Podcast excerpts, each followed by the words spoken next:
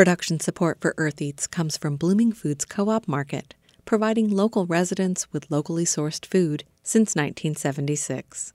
Owned by over 12,000 residents in Monroe County and beyond. More at bloomingfoods.coop.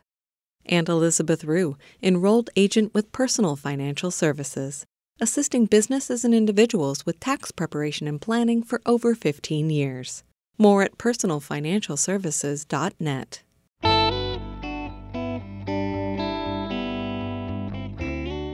From WFIU in Bloomington, Indiana, this is Earth Eats, and I'm your host, Kate Young, reporting from our McDowell Gardens location. They don't have gas in their vehicles, they don't have groceries, and they don't have the ability really to go get groceries. On this week's show, Harvest Public Media has a story on the challenges of delivering school meals in rural communities. We share some thoughts and tips on home gardening in the COVID 19 era, and we have a Depression era dessert recipe that might be fitting for these times as well. That's all just ahead on Earth Eats, so stay with us.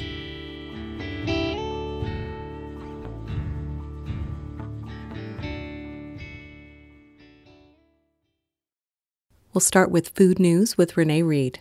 Hello, Renee. Hello, Kate.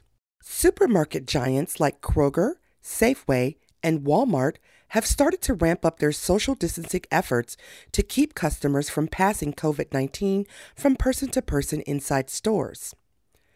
Many have imposed more restrictions on store capacity, such as Kroger's pledge on Monday to limit occupancy to 50% of each building's capacity nationwide. Many stores are also turning aisles into one way paths to keep people from shuffling past each other in close quarters. In a release, Kroger said it would use scanning technology to track the capacity. Walmart has launched one way movement through some of its stores with direction markers outlined on the floor. Some areas have been ahead of the trend. Colorado Governor Jared Polis wrote a letter on March 24th to King Soopers and Safeway chains urging stronger social distancing measures. Those stores implemented barriers for cashiers and six foot markers at checkout lines the next day. Keeping social distance at grocery stores has proved to be a major challenge amid stay in place orders and restrictions on non essential outings. With restaurants and other stores shuttered, grocery shopping has emerged as a hotspot for risk of exposure to the virus. In New York City, the use of capacity restrictions and traffic routing measures has been inconsistent. Many smaller stores with narrow aisles have posted personnel at doors and marked lines in chalk to keep entry queues spaced out but many larger stores have not put such measures in place. Some stores have been using shield guards in front of cashiers for weeks and have regular announcements over loudspeaker to remind customers to maintain distance. The pork industry estimates an African swine fever outbreak in the United States could lead to $50 billion in lost revenue. That figure is the finding of a new study from Iowa State University and an agriculture biosecurity company. Study author Dermot Hayes, an Iowa State University economist, says tracking the virus spread would look very much like understanding how COVID 19 has infected people. And the circumstances are almost identical. We have pigs out there that may be infecting other pigs, but we don't know it. Uh, but once the infection becomes clear, we would like to be able to trace that pig's movement to find all the other pigs they were in contact with. Hayes advocates spending as much money as it takes to create electronic movement records for all pigs, trucks, and people in the pork industry. He says reducing imports of products that could harbor the virus are also necessary because keeping it out is the best way to prevent the losses. Thanks to Amy Mayer and Chad Bouchard for those reports. For Earth Eats News, I'm Renee Reed.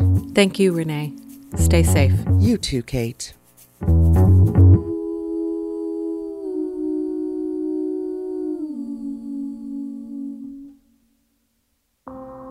Last week, we had a story about our local school district getting meals to the families who rely on them during the COVID 19 restrictions. Rural communities face additional challenges now that schools are closed. Katie Peikes, reporting for Harvest Public Media, tags along on a school meal delivery in rural southwest Iowa. Where's everybody at? Hey! That's Mike Wells. He's the superintendent for the Essex and Hamburg school districts in southwest Iowa. He's video chatting with me as he delivers lunch and breakfast to Nicole Hines' home in Hamburg. Hines and three of her kids are all outside on this warm and windy day. So how's the uh, internet working? Uh, good.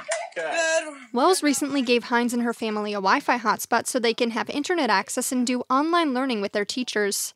Today, he's brought seven meal bags for the seven children in Hines' house. I have three of my own. The other four are my nieces and my nephew. Hines and her fiance have been caring for all four of her sister's kids since last year. With all of the kids out of school, school districts like this are giving kids two meals a day, five days a week.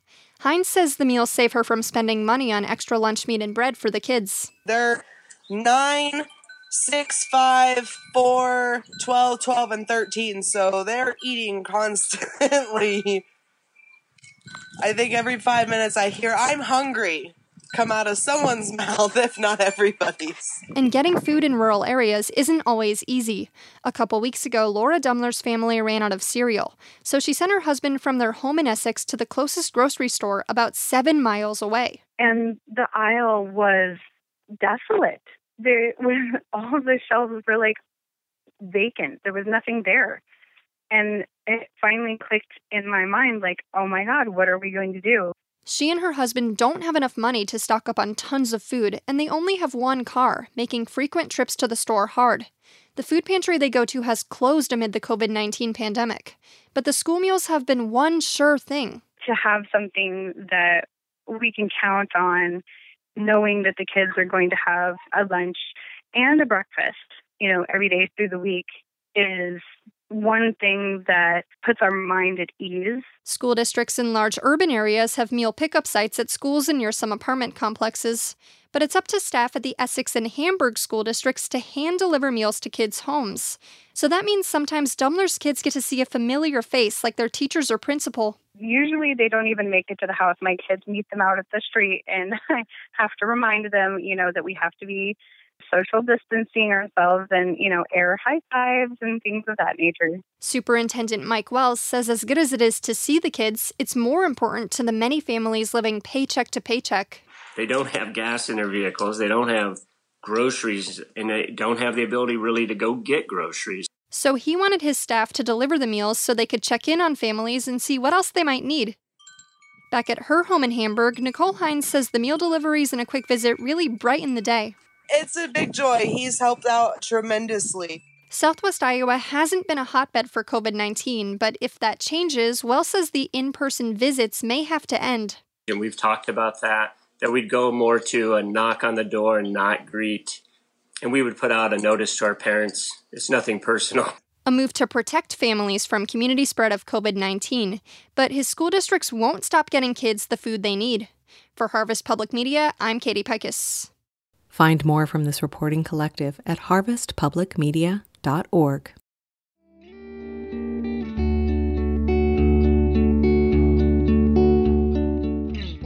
Production support comes from Bill Brown at Griffey Creek Studio, architectural design and consulting for residential, commercial, and community projects. Sustainable, energy positive, and resilient design for a rapidly changing world. Bill at griffeycreek.studio. Insurance agent Dan Williamson of Bill Rush Insurance, offering comprehensive home, auto, business, and life coverage in affiliation with Pekin Insurance. Beyond the expected. More at billrushinsurance.com. And Blooming Foods Co op Market, providing local residents with locally sourced food since 1976. Owned by over 12,000 residents in Monroe County and beyond. More at bloomingfoods.coop.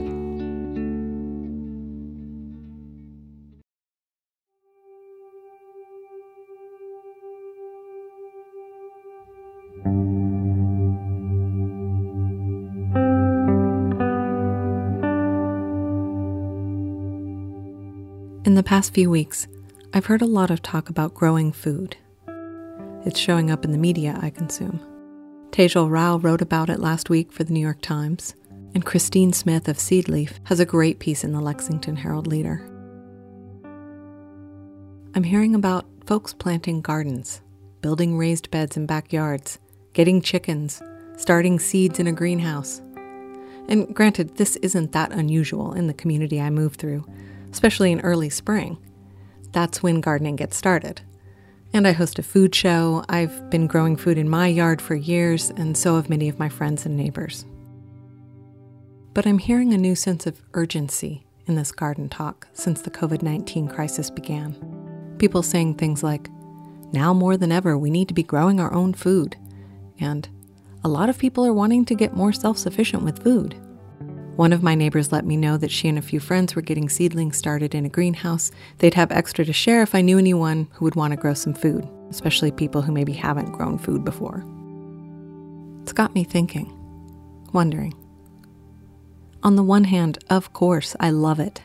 More people growing more food in their home gardens, that's a win. But also, it's complicated. First of all, I'm questioning where this drive to grow food is coming from. Is it a victory garden type response? Citizens, we each need to do our part. Or is it a knee jerk response to crisis from a particular demographic to taking control of our food system? I mean, I get that. We have an Earth Eats promotion with Suzanne Babb stating, being able to grow your own food is freedom. Growing food means different things to different people. But practically speaking, I don't see that our food supply is being disrupted all that much right now. Yes, people have made runs on grocery stores. There's some hoarding going on, and the people who can might be buying more food at one time to limit trips to the store. Many who don't normally cook at home are stocking their pantries.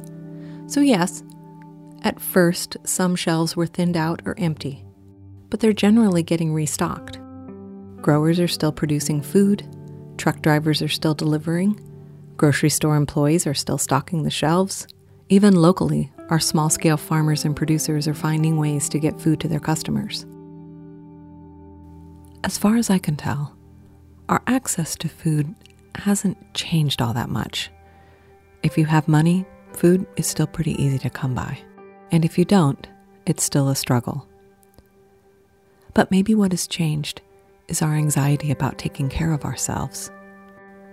And it might be expressing itself in this drive to plant a home garden. I worked for years at a food pantry with a strong community gardening program. They focus on teaching home gardening skills and on growing food to share with those using the food pantry. Sadly, in this crisis, they've had to put most of their gardening efforts on hold this season while they focus on getting groceries to the folks lined up in their parking lot. But one of the things I learned quickly in that job is how unrealistic it was to think we'd grow enough food to consistently supply a food pantry. Any farmer can tell you growing food is hard. There are so many variables, and the learning curve can be steep. When to plant what, how much to plant, how close together, how to tend the plants, how to protect them from extreme temperatures, from pests and disease, building healthy soil. It's unlikely that a beginning gardener will be anywhere close to food self sufficient, even vegetable self sufficient from a home garden. At best, it will be a delightful supplement for a few weeks of the year. But let me be clear I don't mean to be discouraging. Quite the opposite. I want people to grow food. Anyone who wants to, that is. I'm suggesting a shift in focus or intention. I think there are very good reasons to start a garden right now, but not because of some prepper urge to supply your household or your neighborhood with the food you need to survive. The reason to grow food right now is to get your hands in soil, to move around outside with a purpose, to feel the temperature of the air on your skin and wonder how it might affect your fragile tomato seedlings. Gardening gives us so much more than food. It connects us to something greater than ourselves. It can help take our minds off our worries. It drops us fully into the present moment, relieves stress, and brings pleasure. It brings joy. Observing and participating in a growth cycle can be healing and centering. So go. Go grow. But not for the future. Grow for now.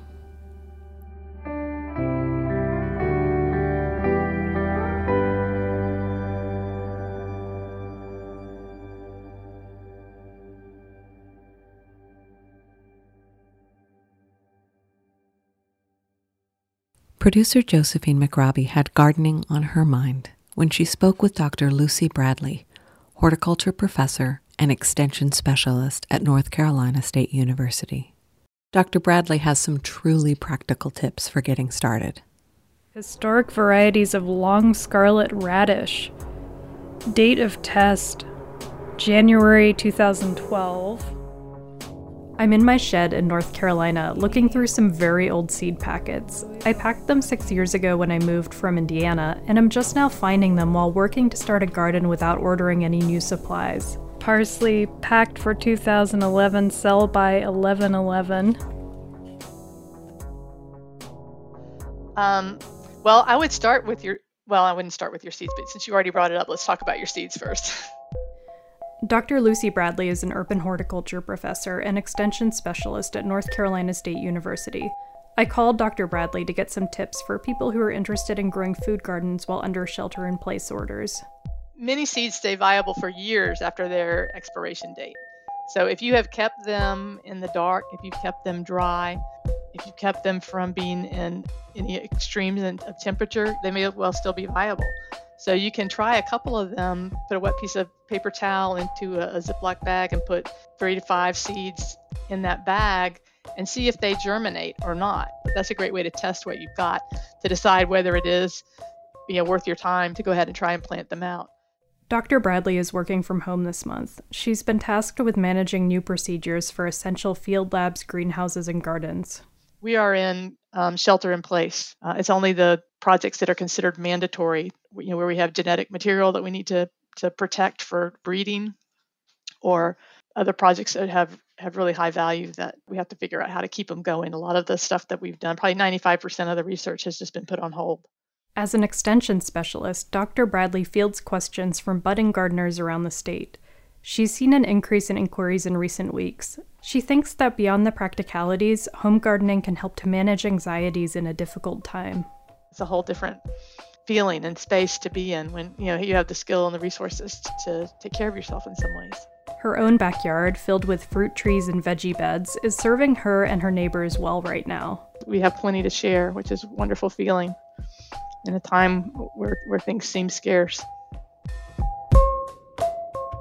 Dr. Bradley says that in her neighborhood, households are coordinating street side seed exchanges. People are saying, hey, I've got some extra cucumber seeds. I'm going to put them in separate packages and I'll set them out spaced out. Help yourself as you go by if you want one. She notes that it's important to sanitize seed packets and not to touch any but the ones you take.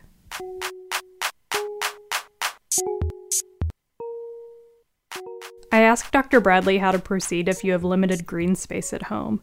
She says that for a novice gardener, this can actually be a positive. Excellent. That is the way to go. And it's a whole lot better, I think, to have a well managed four foot squared area than having a 10 by 10 foot square area that you can't keep up with and the weeds are out competing your vegetables and it's demoralizing every time you go out. It's, it's hard to, to have it be a joyful thing when it's when it's such a heavy load. So start small. You can expand over time as, as you improve the soil and you manage the, the, the weeds and, and you get into the rhythm of the garden. She encourages gardeners to look at non traditional yard space for planting. You, know, you can nestle them in around your yard too. You know, if you don't have a vegetable garden, that doesn't mean you can't grow vegetables. You can have an you know an ornamental landscape and still plop in a, you know a couple of lettuce here, a couple of, of, of kale there. So it doesn't have to be all or nothing. You you you can produce a lot of food in little niches. Apartments can be more challenging, but most vegetables and herbs can grow in a container. On the the balcony, you have enough room to have some fairly large pots. The larger the pot you you have, the the easier it is for you. The more leeway you have in terms of watering. If you have a large pot and you water it really well, you can go a couple of days without without watering it. If you have a really small pot, you may have to water it uh, every day. For indoor spaces with sparse light, she recommends leafy greens or culinary herbs. They do better because we don't we don't have to go through the whole life cycle, right? We're going to eat the leaves. We don't have to wait for the leaves to grow and then for it to produce a shoot and a flower and for that flower to produce a fruit and that fruit to mature. It's best to plant in a sunny spot, in flat or gently sloped areas, and in spots that are accessible to both the water source and your own daily routine. Uh, and I have you know walkways from the street to, to my house. I have two different walkways that, that come in, and so I just kind of line those walkways with easy edibles that I can harvest on the way in from the office when I used to work at an office before I moved home. You know, so I have lettuce and basil and, and all different you know kinds of, of herbs along there. So it's really easy to manage. So there and I would go buy it every single day. It's not back in the back 40 where I where I never go back there. As director of NC State's urban horticulture program, Dr. Bradley helps to support community gardening, school gardens, and even therapeutic gardening programs. And they do everything from working with people with substance abuse issues to children with developmental disabilities to people who've had brain injuries, just all sorts of different ways that, that horticulture is used as a therapeutic tool. Our talk quickly moves from practical tips to a pep talk. Gardening is therapeutic in so many ways. You know, it's good physically. You're out there in the sunshine, lifting and stretching and carrying. It's great um, emotionally, just being able to, to, to play and be creative in your in your own way and having space to to just relax and enjoy the peace of, of, of nature is really important. She sends me back to my vintage seed packs with a final nudge of encouragement. It's totally doable. It's easier every year. The hardest, the, the first year is the hardest year for sure. So so don't um, despair you know, if you're trying to do it right now in less than optimal circumstances. You know, just starting is great because you, every every time you work with the soil, you're improving it. So you're adding compost when you can. You're putting mulch on top to you know suppress the weeds, and that'll break down and improve the soil. Every year it gets better and easier. So uh, this is a good time to start.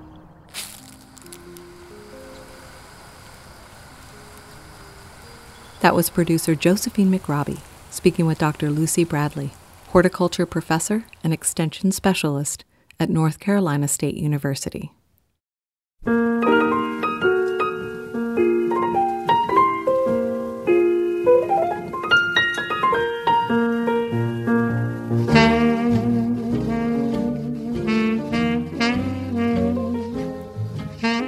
Our recipe today is one we've shared before. It's a chocolate cake from Susan Mintert of the Indiana Home Cooks podcast. She calls it a crazy cake, but it also goes by the name depression cake. The recipe came about during the Depression, when rich ingredients like eggs and butter might have been difficult to come by. With many of us cooking from diminished pantries and limiting trips to the store and trying to make do with what we have on hand, it seemed like an appropriate choice this week. Here's Susan in her kitchen with her mother and her daughter. This cake consists of flour, cocoa powder, sugar, salt, and soda for your dry ingredients. And then you're going to add some vanilla, some vinegar, and some salad oil, and then two cups of water. So those are the ingredients, and we're just going to put this together you mix it all up in your baking pan. So I have just a 9 by 13 baking pan here, and we're going to put all the ingredients in the pan, and we are going to mix it up and then bake it. So it's just as easy as that.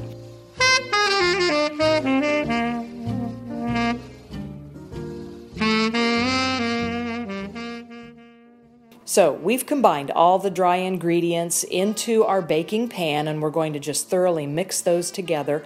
I like to use a a flat wire whisk. It works really well for this. You can also use a fork. This is the only part of this cake that even takes very long. so, now this is kind of the fun part. When you get this mixed together, make three wells in the uh, dry ingredients here. Into the first well, we're going to put two teaspoons of vanilla. Into the second well, two teaspoons of vinegar. And into the third well, we're pouring in a scant two thirds cup of oil, and I always use canola oil. On the top of this, we're going to pour over two cups of cold water. So we're just going to kind of pour this over the top, and you want to be careful here so you don't splatter then we're going to take that whisk again and just whisk it together. All right, so we've just about got this, and you know, it's not going, going to be perfect, like without lumps, but you do want to get all the dry ingredients well incorporated and get that oil mixed in. Our oven is preheated to 375.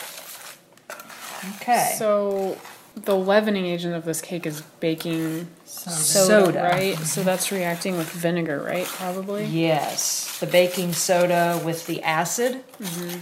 would create the the bubbles and therefore There the are some leavening. little tiny bubbles in there. Already, yeah, already some bubbles. That's right. So we've got it ready. We're going into the oven, and it only takes 30 minutes to bake. I'll have dessert in no time. The other thing about this cake, which we didn't really comment on, but we mixed all the ingredients in the baking pan, and the baking pan was not greased or floured ahead of time, nothing at all. It was ungreased. It works. it will come out of the pan when it's done. So we'll see how it comes out. The cake bakes for about 30 minutes in a 375 degree oven, but don't worry about writing it all down.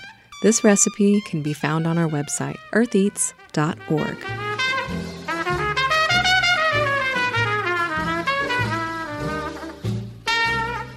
So uh, our cake has been out of the oven now for a couple hours.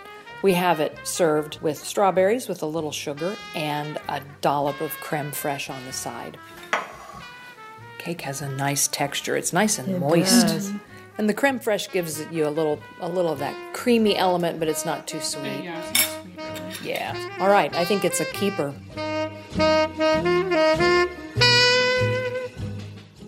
That was Susan Mintert of the Indiana Home Cooks podcast.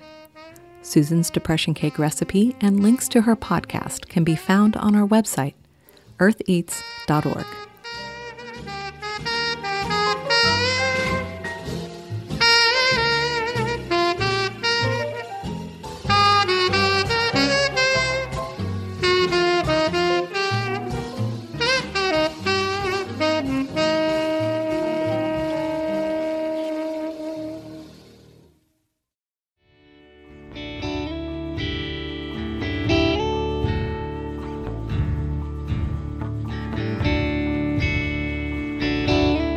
That's all we have time for today.